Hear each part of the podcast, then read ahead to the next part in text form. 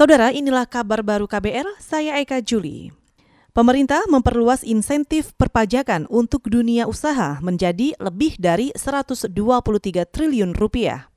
Menteri Keuangan Sri Mulyani Indrawati mengatakan, perluasan bertujuan mendukung dunia usaha agar bisa bertahan ketika menghadapi tekanan virus corona atau COVID-19 untuk mengurangi beban dari dunia usaha dalam menghadapi COVID ini dan diharapkan membuat mereka mampu bertahan dalam menghadapi COVID untuk tidak melakukan PHK dan tidak mengalami kebangkrutan. Menteri Sri Mulyani menambahkan, insentif perpajakan ditujukan untuk usaha mikro kecil dan menengah, juga dunia usaha dan masyarakat. Sri Mulyani berharap insentif dapat membuat dunia usaha, terutama UMKM, segera pulih. Saudara Perhimpunan Dokter Spesialis Kedokteran Penerbangan Indonesia atau Perdospi menilai pelanggaran transportasi udara belum siap dilakukan.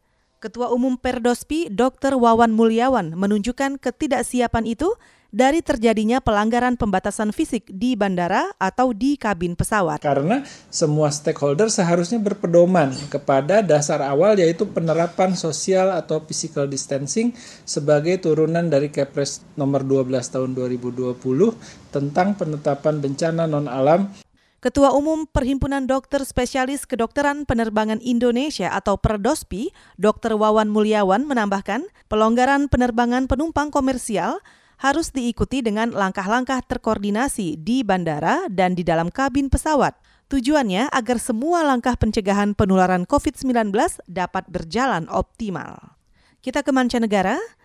Pemerintah Selandia Baru menggelontorkan 50 juta dolar Selandia Baru atau setara hampir 443 miliar rupiah untuk membantu perusahaan media yang terdampak pandemi COVID-19. Sebelumnya, sejumlah perusahaan media di negara itu meminta bantuan pemerintah karena selama sebulan ini iklan berkurang. Perusahaan media di Selandia Baru telah mengambil program subsidi pemerintah yang mencakup pemberian gaji untuk jangka waktu 12 minggu bagi para pegawainya. Selain media, sektor kesehatan dan penerbangan juga menerima bantuan khusus dari pemerintah Selandia Baru.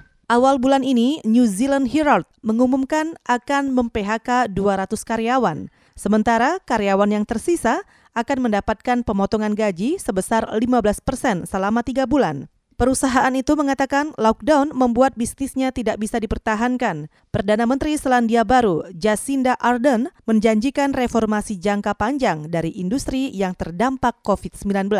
Saudara, demikian kabar baru. Saya Eka Juli.